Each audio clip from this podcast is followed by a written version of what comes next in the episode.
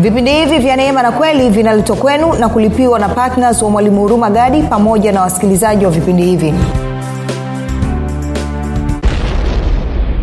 Nimeona watu wengi walivyookoka. Ni kama vile wameacha mawazo yao tiki kabisa vizuri kabisa. Wakaacha na njia zao vizuri kabisa. Alafu kwa bahati mbaya hawakuchukua mawazo ya mungu na wala hawakuchukua njia za mungu na ndio maana kwa kama umeacha mawazo yako na njia zako alafu kuchukua mawazo ya mungu na njia za mungu ibilisi anachofanya nini? Anakuletea mawazo mapya ya uongo anakuletea na njia mpya za uongo. Kwao zinavuruga maisha yako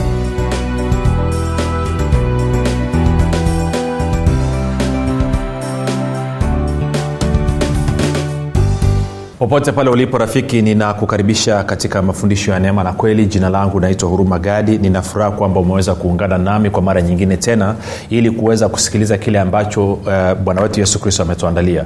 Kumbuka tu mafundisho ya neema na kweli yanakuja kwako kila siku muda na wakati kama huu yakiwa na lengo la kujenga na kuimarisha imani yako wewe unayenisikiliza ili uweze kukua na kufika katika cheo cha kimo cha utimilifu wa kristo. Kwa lugha nyingine ufike mahali uweze kufikiri kama kristo uweze kuzungumza kama kristo na uweze kutenda kama kristo.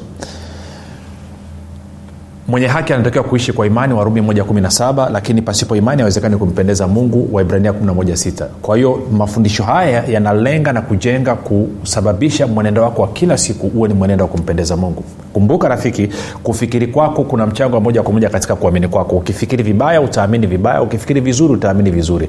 Hivyo basi fanya maamuzi ya kufikiri vizuri. Na kufikiri vizuri ni kufikiri kama kristo. Na ili uweze kufikiri kama kristo huna budi kuwa mwanafunzi wa kristo na mwanafunzi wa kristo anasikiliza na kujifunza mafundisho ya neema na kweli kama ungependa kupata mafundisho haya pia katika kwa njia ya video basi unaweza kwenda kwenye youtube. Chanel yetu inaitwa mwalimu huruma gadi. Ukiingia pale usisahau kusubscribe. Ukisubscribe usisahau kubonyeza kengele. Lakini pia unapoangalia video yoyote usisahau ku like pamoja na kushare unapofanya hivyo unakuwa umeshiriki katika kueneza injili kwa njia ya mtandao. Lakini pia kama ungependa kupata mafundisho haya kwa maana ya, ya, ya, ya njia ya sauti na nikumbushe tu niseme kwenye youtube chanel yetu tuna video zaidi ya mia tano. Video zaidi ya mia tano. Nadhani almost karibu mia sita tunafika sasa. Kwao ziko video nyingi mno ambazo ukajifunza mambo mengi mno. Na kama ungependa kupata mafundisho pia kwa njia ya sauti basi naenda kwenye google podcast apple podcast pamoja na spotify ingia kule alafu andika mwalimu huruma gadi alafu subscribe alafu utapata mafundisho ya kwa njia ya sauti. Sio tu haya yanayoendelea na hata mafundisho ya nyuma unaweza ukayapata. Mule unaweza ukasikiliza unaweza ukapakua kwa maana ya kudownload alafu ukayasikiliza offline kwa wakati wako mwenyewe. Kumbuka siri ya mafundisho ya kristo ni kusikiliza tena na tena na tena na tena. Lakini pia tumeamua kurahisisha zaidi. Kama ungependa kupata kwenye mafundisho kwenye telegram basi tuma ujumbe mfupi kuna grupu linaitwa mwanafunzi wa kristo. Tuma ujumbe mfupi sema niunge katika namba 7895242 789 5242 nawe utaweza kutumiwa utaungwa alafu utaenda kupata mafundisho kila siku ni kushukuru wewe ambaye umekuwa ukisikiliza mafundisho kila siku na kuhamasisha wengine waweze kusikiliza na kujifunza lakini pia kuwafundisha wengine kile ambacho we mwenyewe umejifunza. Kumbuka kuna watu sitaka niweze kuwafikia isipokuwa kwa njia ya wewe.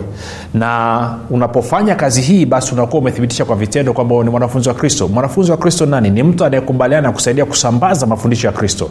Maanaake bwana yesu alituagiza tukahubiri injili kwa kila kiumbe lakini pia tukafanya mataifa yote kuwa wanafunzi. Kwa hiyo ongera sana rafiki.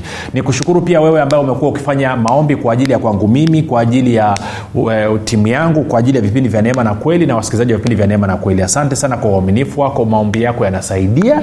Wala usirudi nyuma wala usibadilishe mawazo. Endelea kukaza buti. Tanzania inabadilika. Kanisa la tanzania linabadilika. Kwa hiyo ongera sana rafiki.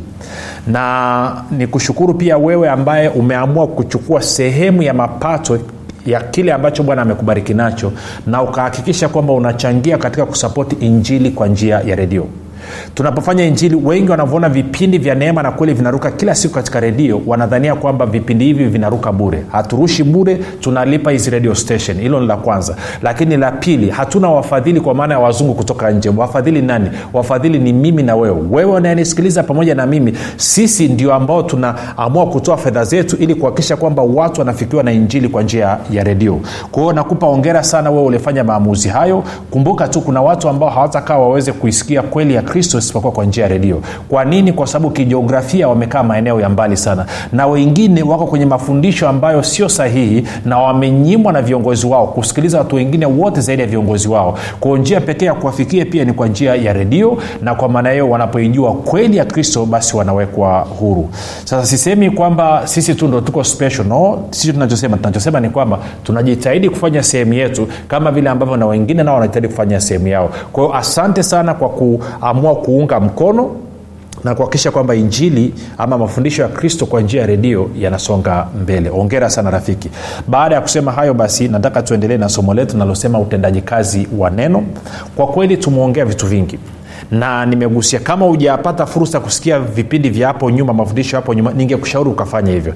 Na ningekushauri usikilize tena na tena. Kusikiliza mara moja tu haitoshi. Mtu asikudanganye haitoshi rafiki. Lazima urudie kusikiliza tena na tena na tena. Nakumbuka kila mara unaposikiliza maana yake utasikia kitu kipya ambacho safari iliyopita ukukisikia kama umekuwa ni mtu wa kurudiarudia utakubaliana na mimi. Kwamba kadi unavyoendelea kusikiliza ndivyo anasema hichi sikusikia hii sikuiona namna hii kwao sikiliza tena na tena na tena. Twende moja kwa moja basi kwenye wathesalonike wa kwanza mlango wa pili na mstari wa kumi na tatu nitasoma kwenye bibilia tafsiri ya neno.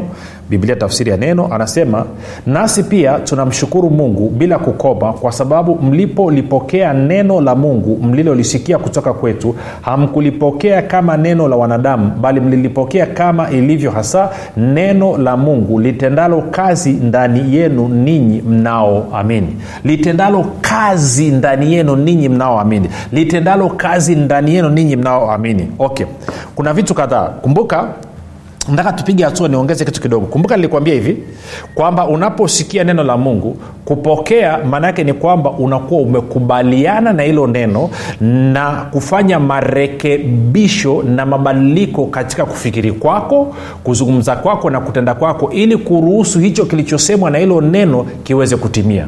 Na nikakupa mfano wa mariamu kwenye kipindi kilichopita. Lakini nataka tuipeleke mbele kidogo. Nataka tuende kwenye isaya kwenye isaya 55 isaya mlango wa 55 tunaenda mdogo mdogo tutafika tu. Isaya 55 isaya 55 alafu tutaanza mstari ule wa saba. Tutaenda mpaka mstari ule wa, kumi. Isaya 55 mstari wa saba ni wa kumi. Anasema hivi mtu mbaya na aache njia yake na mtu asiye haki aache mawazo yake na amrudie bwana naye atamrehemu na arejee kwa mungu wetu naye atamsamehe kabisa. Huu mstari wa saba unazungumzia mchakato wa mtu kuokoka mchakato wa mtu kuzaliwa mara ya pili. Unapoamua kumpokea yesu kristo kama bwana na mwokozi wa maisha yako maana yake ni kwamba umekubali kwamba kufikiri kwako sio sahihi na umekubali kwamba njia zako sio sahihi. Kumbuka anasema mtu ambaye anasema mtu mbaya na aache njia yake na mtu asiye haki aache mawazo yake. Kwao unakubali kwamba mawazo yako na njia zako zinapingana na mungu. Na kwa maneo unaamua kuziacha alafu unamgeukia mungu. Unapomgeukia mungu anasema kwamba uta, mungu atakurehemu naye atakusamehe kabisa. Huo ndo mchakato wa uokovu ndivyo ulivyotokea. Kama uamini nenda kasome waefeso mbili anza mstari ule wa nne mpaka ule wa nane. Utaona exactly ndicho ambacho kinazungumzwa hapa katika isaya 55 mstari wa saba. Sasa amekwambia acha mawazo yako acha na njia zako. Mstari wa nane. Anasema maana huyu ni mungu anaongea. Mawazo yangu si mawazo yenu wala njia zenu si njia zangu asema bwana tisa. Kwa maana kama vile mbingu zilivyo juu sana kuliko nchi kadhalika njia zangu zi juu sana kuliko njia zenu na mawazo yangu kuliko mawazo yenu.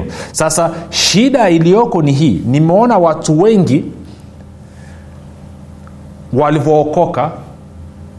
Ni kama vile wameacha mawazo yao tiki kabisa vizuri kabisa.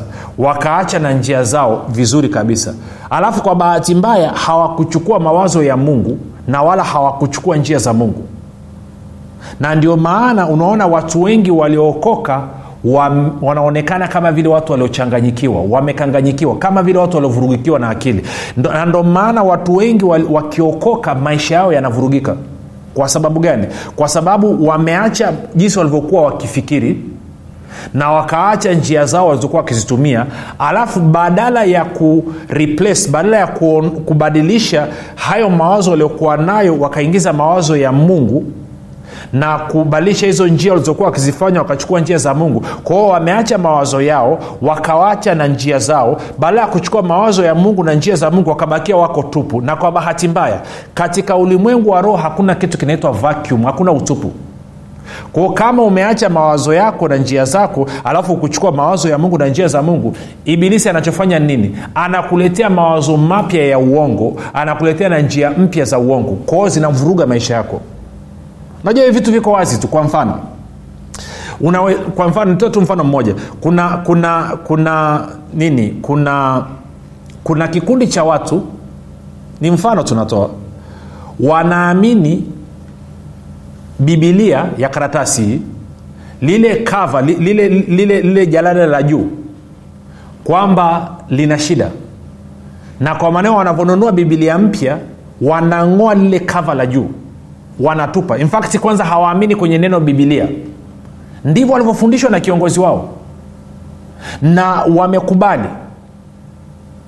Na ni hawa watu ni wasomi wengine. Wengine ni wasomi kabisa wengine ni madaktari wengine ni maprofesa. Ni wasomi kabisa lakini wana, wanafanya mambo ambayo ukimuuliza hayana kichwa wala mguu. Na kosa lao nini? Kwamba walivyookoka wakaacha mawazo yao wakaacha njia zao. Alafu badala ya kuchukua mawazo ya mungu na kuchukua njia za mungu wakabakia tupu. Kwao ibilisi akatumia hiyo fursa akaingiza mawazo yake mabovu akaingiza na njia zake mbovu. Na kwa maanao inaleta shida ama ngoja nikupe mfano mwingine. Kuna kipindi ilitokea pa dar es salaam nadhani sasa hivi imebadilika lakini kipindi dar es salaam ilitokea na hata arusha ilitokea kwamba watu wameokoka alafu kiongozi wao edha ni mchungaji sio anamwita sio anamwita mtume na nabii anawaambia watu kwanza maombi yanafanyika usiku na kwa maneo wanasubiri giza likiingia ndo maombi yanafanyika. Alafu wanavyoingia kwenye hicho chumba ama kwenye hilo nyumba ama kwenye kanisa la maombi wanaingia wote wako uchi wanaume na wanawake. Alafu wanafanya maombi. Jamani kama sio kuvuta bangi ni nini? Sasa kwa nini inakuwa hivyo? Inakuwa hivyo kwa sababu hawa watu walivyookoka waliokoka kwa nia njema wakawacha mawazo yao. Alafu badala ya kuchukua mawazo ya mungu mawazo ya mungu tunayapata wapi? Mawazo ya mungu tunayapata katika neno kwa hiyo badala ya kuchukua mawazo ya mungu wakabakia wako tupu ibilisi akatumia hiyo fursa kuingiza mawazo yake. Na ndio maana ni ngumu sana kumsaidia mtu ambaye ameingiziwa mawazo potofu ameingiziwa mafundisho mabovu. Ni ngumu sana. Hawa watu huwa hawataki kusikia la mtu. Na infakti hawa watu huwa wanakatazwa wasisikilize mtu mwingine yoyote zaidi ya kiongozi wao na ndio maana kwa lugha ya kiingereza tunaita ni occult. Kwa hiyo tunaendelea hapa. Kwa hiyo mungu anasema acha mawazo yako chukua mawazo yangu. Acha njia zako chukua njia zangu. Halafu anasema mawazo yangu si kama mawazo yako. Kwa nini? Mawazo yangu yako juu sana. Kama vile mbingu ilivyo juu sana ndivyo mawazo yangu yalivyo juu. Njia zangu sio njia zako. Njia zangu ziko juu sana. Sasa mstari wa kumi anasema hivi maana kama vile mvua ishukavyo na theluji kutoka mbinguni wala hairudi huko bali huinywesha ardhi na kuizalisha na kuichipuza ikampa mtu apandaye mbegu na mtu alaye chakula. 11 ndivyo litakavyokuwa neno langu litokalo katika kinywa changu. Halitanirudia bure bali litatimiza mapenzi yangu nalo litafanikiwa katika mambo yale niliyolituma. Kwa hiyo bwana yesu eh, so, neno linasema kwamba mungu anasema hivi kwamba neno langu haliwezi kunirudia bure. Neno langu lazima lifanikiwe. Lazima lifanikiwe. Anasema bali anasema angalia anasema ndivyo litakavyokuwa neno langu. Litokalo katika kinywa changu halitanirudia bure bali litatimiza mapenzi yangu nalo litafanikiwa katika mambo yale niliyolituma. Ndio maana tukasema ni muhimu unaposikiliza neno moja utambue kwamba hichi ninachokisikiliza ni mungu anazungumza na mimi. Unapopokea hilo neno kwa maana ya kukubaliana kama neno la mungu maana yake basi ni kwamba umepokea neno lililotoka katika kinywa cha mungu. Na mungu anasema neno lililotoka katika kinywa chake halitamrudia bure. Neno lilotoka katika kinywa chake halitamrudia bure bali litatimiza mapenzi yake yote litatimiza matakwa yote litatimiza makusudi yote ya mungu nalo lazima lifanikiwe katika mambo yale ambayo imelituma. Kwao kama ulikuwa umesikiliza neno linalohusiana na uponyaji ukalipokea lazima hilo neno lifanikiwe katika kuhakikisha uponyaji unadhirika katika damu na nyama. Lazima hilo neno lifanikiwe. Lazima hilo neno litimize mapenzi ya mungu juu yako. Na mapenzi ya mungu nini? Wewe kuwa na afya wewe kupona. Kwa nini? Kwa sababu kwa kupigwa kwa yesu kristo wewe ulipona. Lazima lifanikiwe. Kama ulipokea neno linalohusiana na ustawi baraka na ustawi hilo neno lazima lihakikishe baraka ya bwana linatenda, inatenda kazi katika maisha yako. Baraka ya bwana inafanikiwa katika kuondoa umaskini ulioko katika maisha yako. Sijui sawasawa rafiki? Ndio maana tukasema unapolipokea hili neno pokea kuwa ni neno la mungu. Unapolipokea kaa neno la mungu na ukakaa katika hali ya kuamini itaruhusu hilo neno la mungu liweze kutenda kazi. Na hapa tunapewa picha. Sasa kumbuka anasema hili neno ni kama mvua iliyoenda katika ardhi. Kumbuka katika marko 4 13 hadi 15 bwana yesu anasema kwamba neno la mungu ni mbegu alafu anasema pia moyo wa mwanadamu ni shamba. Kwa hiyo tunapata picha ile ile hapa. Maanaake nini? Kwamba ninaposikia neno la mungu nikalipokea katika moyo wangu nikilipokea katika moyo wangu inaruhusu ili neno liweze kuleta matokeo. Sasa lakini angalia kitu hichi. Kabla ya kuzungumzia neno linavyotenda kazi amezungumzia mawazo yake. Kwa anasema ili hili neno liweze kutenda kazi maanaake ni kwamba lazima huo ubadilishe unavyofikiri ndio maana nikakwambia kukubaliana na neno la mungu naamini kulipokea neno la mungu ni kukubaliana na kile ambacho neno linasema na kufanya marekebisho na mabadiliko katika kufikiri kwako kuzungumza kwako na kutenda kwako ili kuruhusu lile neno lilete matokeo ambayo mungu alikusudia. Tunakwenda sawasawa rafiki? Sasa huwezi ukachukua neno la mungu alafu ukaliingiza katika kufikiri kwa kibinadamu alafu ukapata matokeo ya mungu. Ngoja nifafanue. Kumbuka bibilia inatuambia neno la mungu ni mbegu. Sasa nitatoa mfano huu ili uweze kunisikia kunielewa. Kwa wale wanaojua habari ya ufugaji kuna kitu kinaitwa artificial insemination. Ama inaitwa uzalishaji kwa chupa. Kwamba unaenda ofisi ya mifugo wanakupa mbegu ya dume ambayo imewekwa kwenye chupa alafu unakuja unaipandikiza kwa ng'ombe jike. Kwa mfano kama ni ng'ombe. Alafu yule ng'ombe anazaa mtoto. Tuko sawasawa sasa nisikilize. Kwa hiyo huwezi labda nikupe, swali hili. Fikiria ukichukua mbegu ya mbwa mbwa dume alafu ukaenda ukaipandikiza kwenye ng'ombe jike. Hicho kitakachozalia kitakuwa ni kitu gani unafahamu kitakachotoka itakuwa ni kituko. Hicho kitakachotoka kwanza hata kama kitafanikiwa kutoka anyway. Hawezi katoka hawezi akawa ni ng'ombe hawezi akawa ni mbwa. Kwa sababu hizi ni jamii mbili tofauti. Sijukaa tunakwenda sawa? Hizi ni jamii mbili tofauti. Walau ungeweza kuniambia unachukua mbuzi na kondoo ama ng'ombe na mbogo eh, nyati. Ukachukua mbegu ya nyati ukapandikiza kwenye ng'ombe jike. Ama ukachukua mbegu ya ng'ombe ukapandikiza kwenye wala kwa kuwa ni familia moja unaweza ukapata kitu kinachoeleweka eleweka. Lakini zikitoka kwenye jamii mbili tofauti kwa maana ya ng'ombe na mbwa hutakaa upate ng'ombe hicho kitakachozalia wala hutakaa upate mbwa. Utapata nini? Kituko. Sasa ukichukua neno la mungu ambayo ni mbegu ukapandikiza kwa mwanadamu ambaye katika kufikiri kwa kibinadamu badala ya kutumbukiza katika kufikiri kwa kiungu matokeo yake atakuwa nini? Hilo utakalolipata halitakuwa matokeo ya kibinadamu wala hayatakuwa matokeo ya kimungu yatakuwa ni kituko. Na ndio maana unaona wakristo wengi wanajaribu kufanyia kazi neno la mungu alafu hawapati matokeo ya kiungu wala hawapati matokeo ya binadamu ya kawaida. Matokeo yake wanaonekana wamekanganyikiwa wanaonekana wamechanganyikiwa. Kwa sababu gani? Kwa sababu wanajaribu kulitumia neno la mungu katika mfumo wa kufikiri wa kibinadamu badala ya kutumia neno la mungu katika mfumo wa kufikiri wa kiungu. Tunakwenda sawasawa lazima tuelewane hapo rafiki. Si hapa ndo shida ilipo kwa watu wengi. Alafu anakuja anasema mwalimu neno alifanye kazi. Ah, mimi mi sitaki tena kusikia habari ya neno. No, no, no. ndo maana bibilia ilisema kwenye warumi kumi na mbili mstari wa pili. Wala msifuatishe kawaida ya ulimwengu huu bali mgeuzwe kwa kufanywa upya katika fikra zenu. Ndipo mtaweza kuonja hakika nini mapenzi ya mungu yaliyo mema yaliyo makamilifu na yanayokubalika. Si lazima ubadilishe unavyofikiri. Mungu anasema acha kufikiri kwako. Kwao naenda kwenye neno la mungu naanza kuangalia kwa mfano nikienda kwenye neno la mungu nafahamu kabisa mungu anavyotenda kazi. Kwamba moja kakuonyeshe mfano mmoja. Twende kwenye kwenye kwenye zaburi.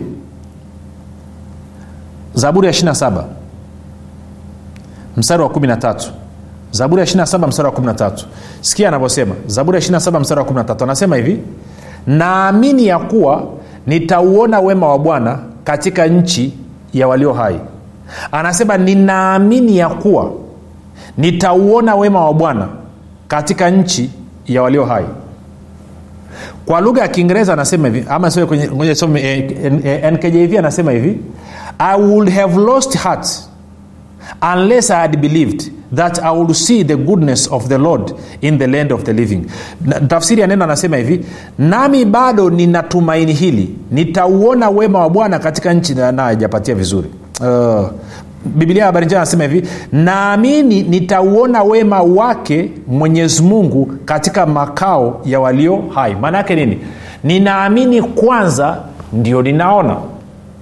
Huo ndio utaratibu wa mungu. Huo ndio mfumo wa mungu wa kutenda kazi. Naamini nakubaliana kwanza ndio nitaona. Mfumo wa dunia na mfumo wa kibinadamu nataka nione kwanza alafu ndio niamini.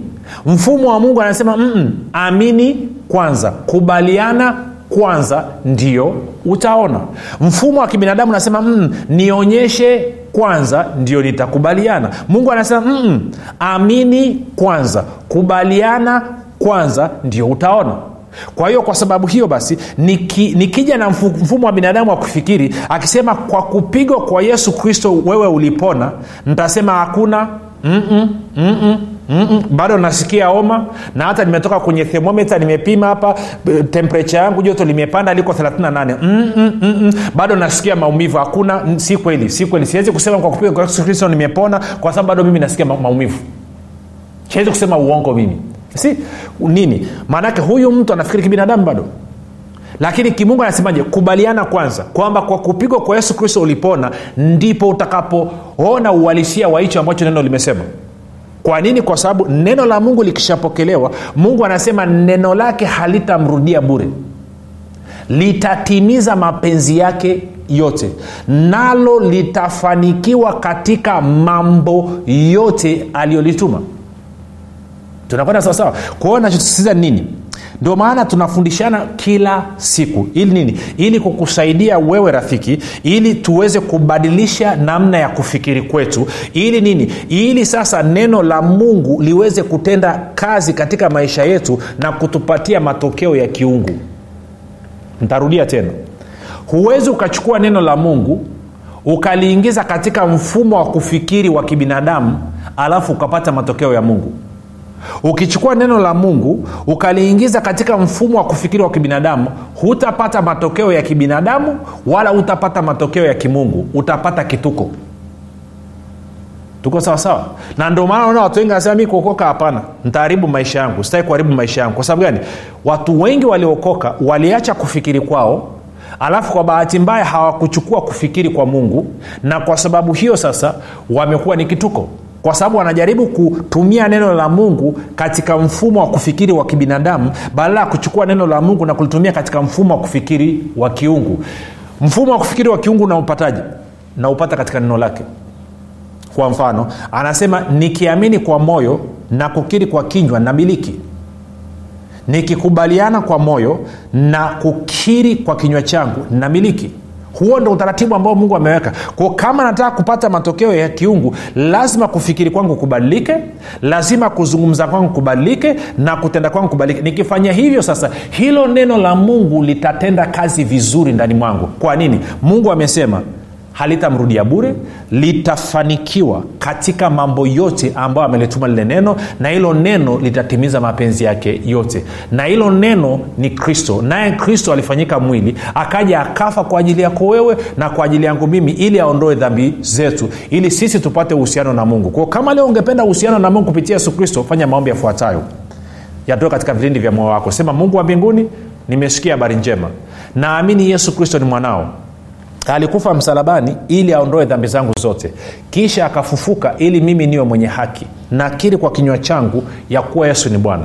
Bwana yesu ninakukaribisha katika maisha yangu. Uwe bwana na mwokozi wa maisha yangu. Asante kwa maana mimi sasa ni mwana wa mungu. Rafika umefanya maombi mafupi ninakupa ongera ninakukaribisha katika familia ya mungu. Tuandikie tujulishe mahali ulipo tuweze kukusaidia tuweze kukuelekeza ili ukaabudu sehemu sahihi ili ukafundishwe kwa usahihi. Na kukabidhi mikononi mwa roho mtakatifu ambaye ni mwaminifu. Anaweza kukutunza mpaka siku ile ya bwana. Mpaka hapo tumefika mwisho. Tukutane kesho muda na wakati kama huu.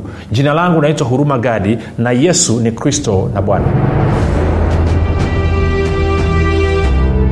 unafahamu kwamba imani ni mtumishi asiyeshindwa? Unafahamu kuwa pasipo imani haiwezekani bali palipo imani yote yanawezekana. Zaidi ya yote unafahamu kuwa ni kwa kutumia imani tu ndio unaweza kuizima mishali yote yenye moto ya shetani. Majibu ya maswali yote haya utayapata ndani ya kitabu cha imani makini kilichoandikwa na mwalimu huruma gadi. Watu wengi waliosoma kitabu hiki cha imani makini wamepata majibu yao katika maeneo mbalimbali ambayo yalikuwa yakiwatatiza kama eneo la afya ulinzi uchumi na kadhalika. Na wengine walikuwa wanaona imani ni jambo gumu haliwezekani. Wameweza kuitumia imani yao na kupata majibu kiurahisi kabisa. Unasubiri nini? Kwa nini uendelee kuteswa na ibilisi? Piga simu sasa kupata kitabu cha imani makini. 7645242 au 6735242 au 7895242 nitarudia. 7645242 au 6735242 au 7895242 ndiyo imani makini siri ya ulinzi ushindi na mafanikio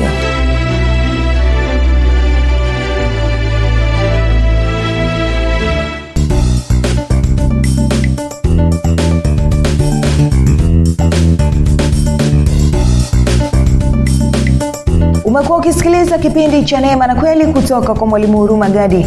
Kama una ushuhuda au maswali kutokana na kipindi cha leo tuandikie message ama tupigie simu namba 7645242 au 6735242 au 7895242 nitarudia.